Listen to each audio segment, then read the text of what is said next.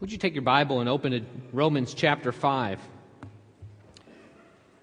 I looked at some past sermons that I've preached on Good Friday, contemplating different components of the crucifixion, looking at the crucifixion through the eyes of those who were witnesses to that event and trying to see what was going on in their minds, and then backing up from that close in picture to maybe looking at the cosmic realities of what took place on that Good Friday.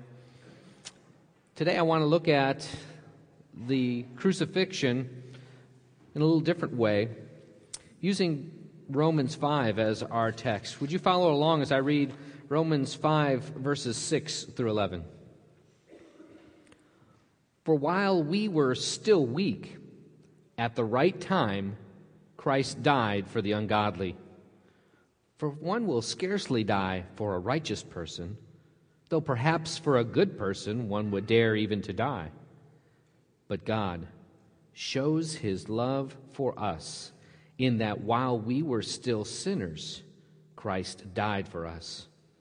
Since therefore we have now been justified by his blood, much more shall we be saved by him from the wrath of God. For if while we were enemies, we were reconciled to God by the death of his Son, much more, now that we are reconciled, shall we be saved by his life. More than that, we also rejoice in God through our Lord Jesus Christ, through whom we now have received reconciliation. Let's pray. Father, as we celebrate in the church calendar this night in which we remember the crucifixion of our Savior. I pray that you would lift the scales from our eyes. Lord, the, those who have read and have known of this event, but yet have been unmoved, would now see for a first time with new eyes the realities that our sins have been paid for by the blood of our Savior Jesus.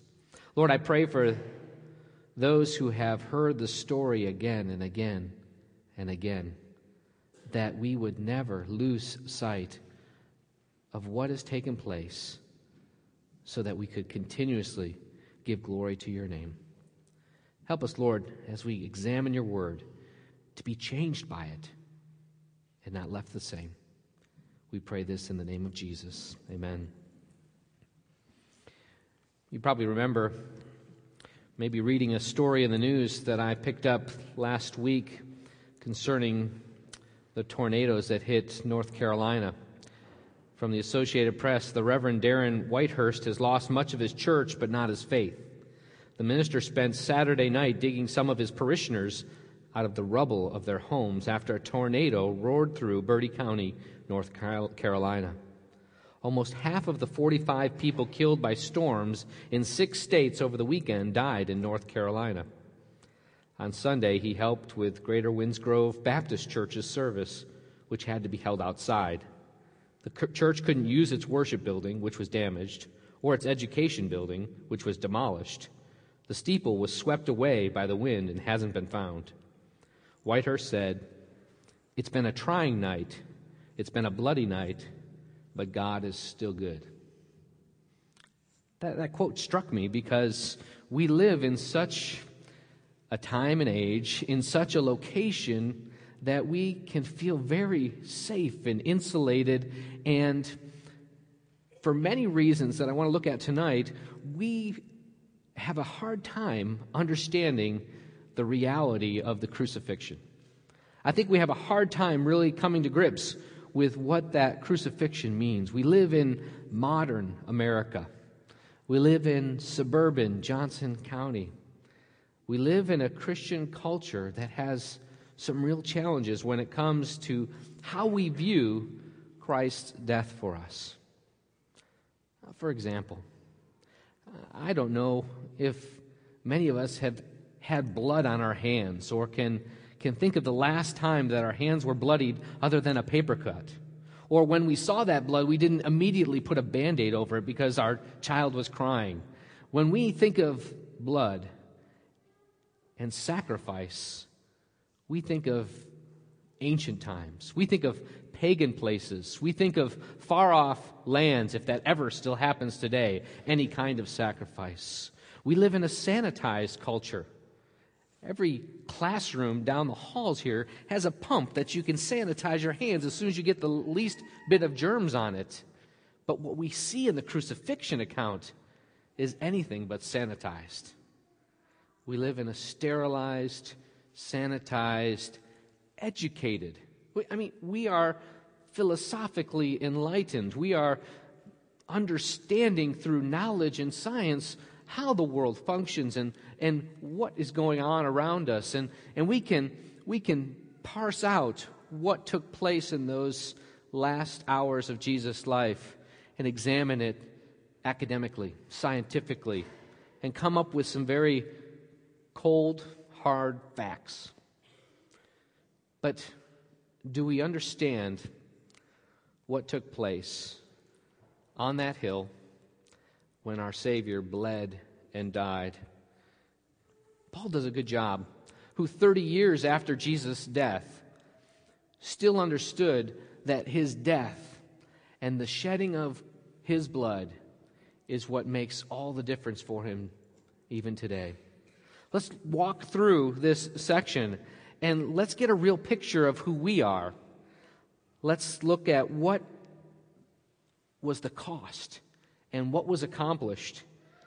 And then finally, think of how to respond. You see, in Romans 5, starting with verse 6, we have a, a real picture of who we are. Again, in our sanitized and thinking better of ourselves than we ought to, probably, culture, when we read, For while we were still weak, we think weak. Well, that's for somebody who is infirmed. That's for somebody who is handicapped, somebody who is just not able to care for themselves. It's certainly not me. We have every reason to say, that's certainly not me. When I look at the commentaries as they describe weak, infirm, feeble, helpless, powerless, surely I don't fit that description. But again, this is what Scripture says, who Scripture says we are. For while we were still weak, at the right time, Christ died for the ungodly. Now, wait a second. The ungodly, they live over in Kansas City, Missouri, and Kansas City, Kansas. They don't live out here in the suburbs. Ungodly people are, you know, those who are breaking the laws, and they're the ones on YouTube getting in all the brawls in the restaurants. That's not me. That's not us. We're more sophisticated than that. We've got our acts together. Sure, there might be some white collar crime around here, but ungodliness? No, no, certainly not us. Verse 7 says, For one will scarcely die for a righteous person. Oh, there you're getting at something. Though perhaps for a good person. Yeah, I don't want to be so vain as to call myself a righteous person, but I guess I could call myself a good person. We have good people here. But, in verse 8, God shows his love for us in that while we were still sinners, sinners, Christ died for us. Since therefore we have now been justified as blood, how much more shall we be saved from the wrath of God? Me? Why would I need the wrath of God? On my petty existence? Verse 10 For while we were enemies, Really? I've never been shaking my fist mad at God, or at least not so anybody could see. Enemy's a strong word. One commentator says it's that conscious hostility of one who hates or opposes another. Haters of God? That's in the Middle East. That's not here in Johnson County. We don't hate God, we make him look more in our image so we can get along with him and so that we can be friendly with him. But, but enemies, enemies means that we're, we're separated. We're, we're, there, there, there, there's a battle line, and, and God's on one side and I'm on the other side. Can that really be true?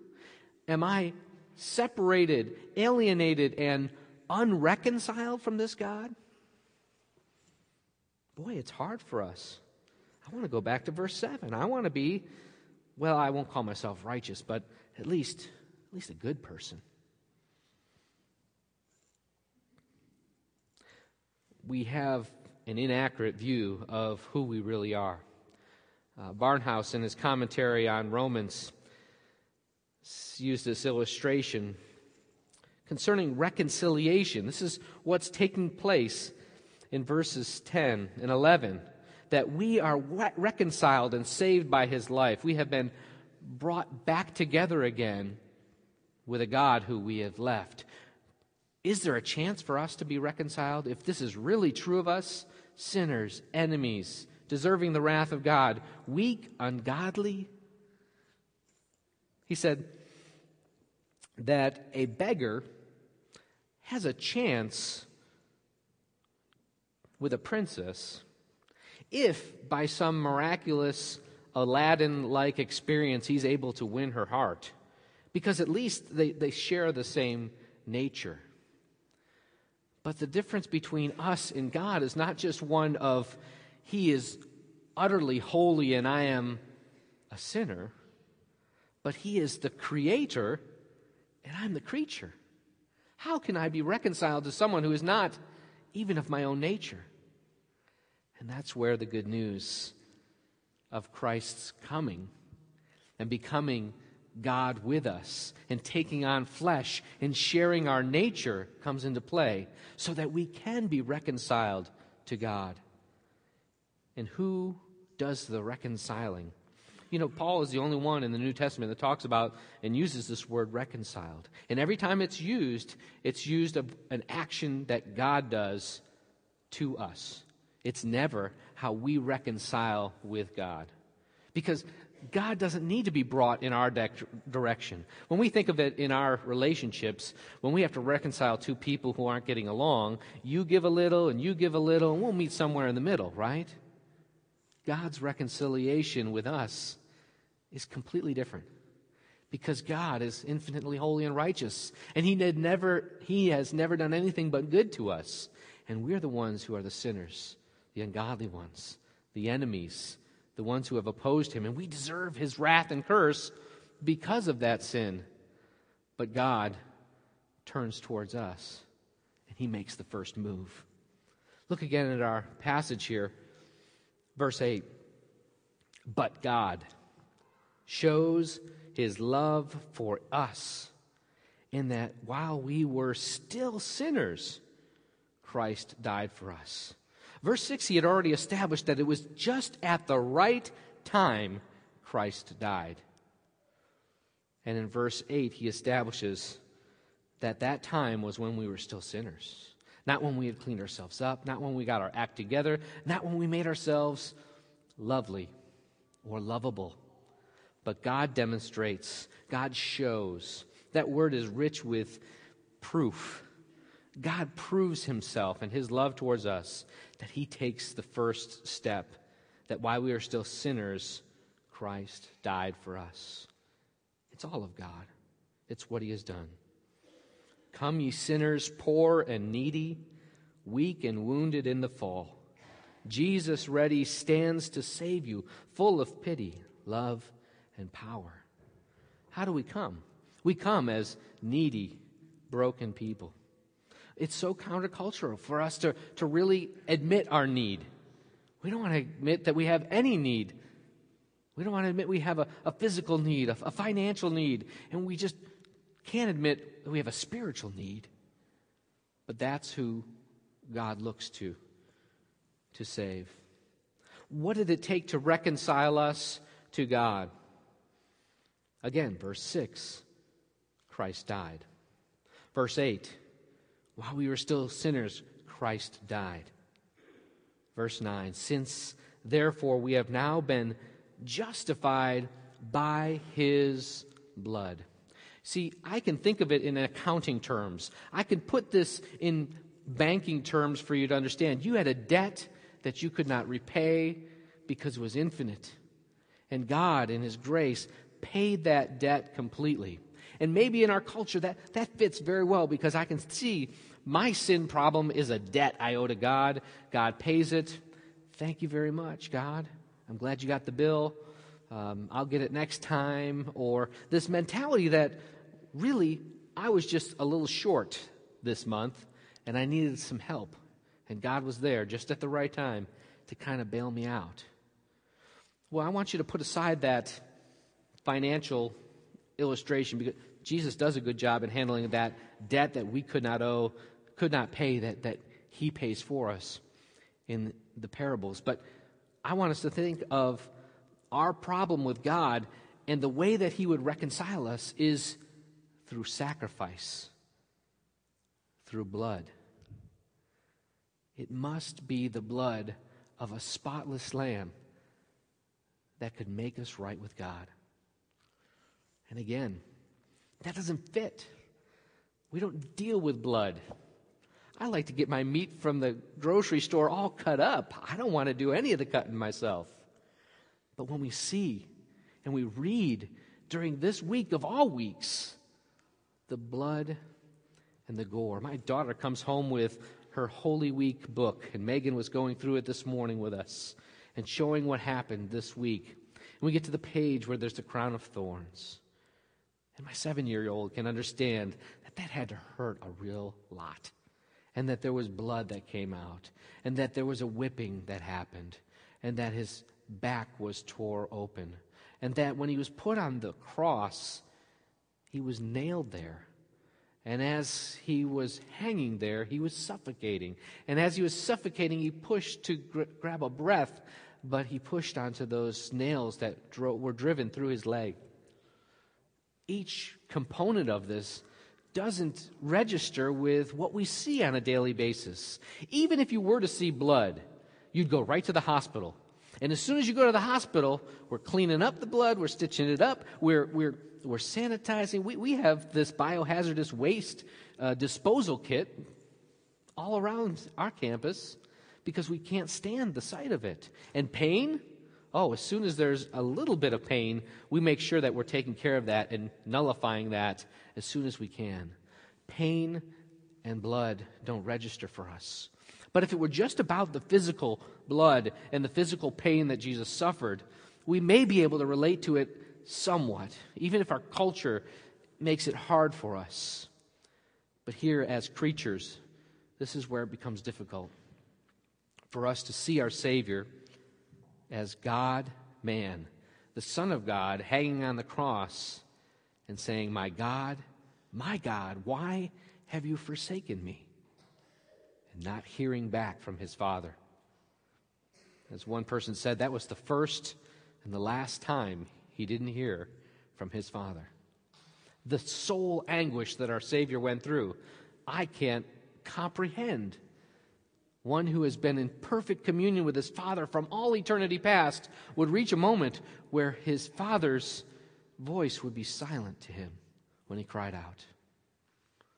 It was Christ's suffering, the blood that was spilled, it was his death that saved us from, verse 9, the wrath of God. Oh, we have a loving God. We have a kind God. We have a God who is like a like some jolly white-haired grandfather that you run up and sit on his knee. But wait a second, where was the wrath of God? Where is the wrath in our culture, in our minds for sin? We're not angry enough about sin. We haven't even scratched the surface at how God's wrath comes to bear for sin until we look at the cross and all that our Savior underwent for our sakes. What should we do to respond to this blood being shed? It resulted in us being reconciled to God, for us being justified before Him, made righteous in His sight, being saved that's what happened through Christ's work. How were we to respond? Verse 11 says this More than that, I'll back up to verse 10. For while we were enemies, we were reconciled to God by the death of his Son. Much more now that we are reconciled, we shall be saved by his life. More than that, we also rejoice in God, in God through our Lord Jesus Christ through whom we now have reconciliation.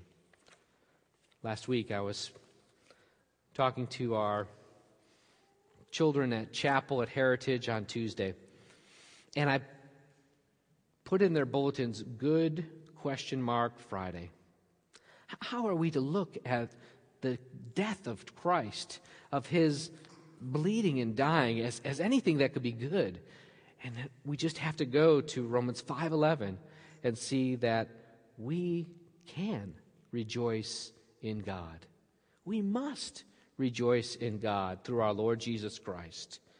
That what he has accomplished for us by his blood is something that's worth singing about. It should bring us joy. Yes, somber reflection, but, but ultimate and complete, real and lasting joy. Don't be afraid to sing about the blood of Jesus. Don't be afraid to rejoice in what he has done in dying for us. You can sing with a smile on your, on your face. There is a fountain filled with blood drawn from Emmanuel's veins that sinners plunged beneath that flood lose all their guilt and stains. We're going to sing those very words, and I pray that God would give you the heart to be able to rejoice over what seems so difficult for us to embrace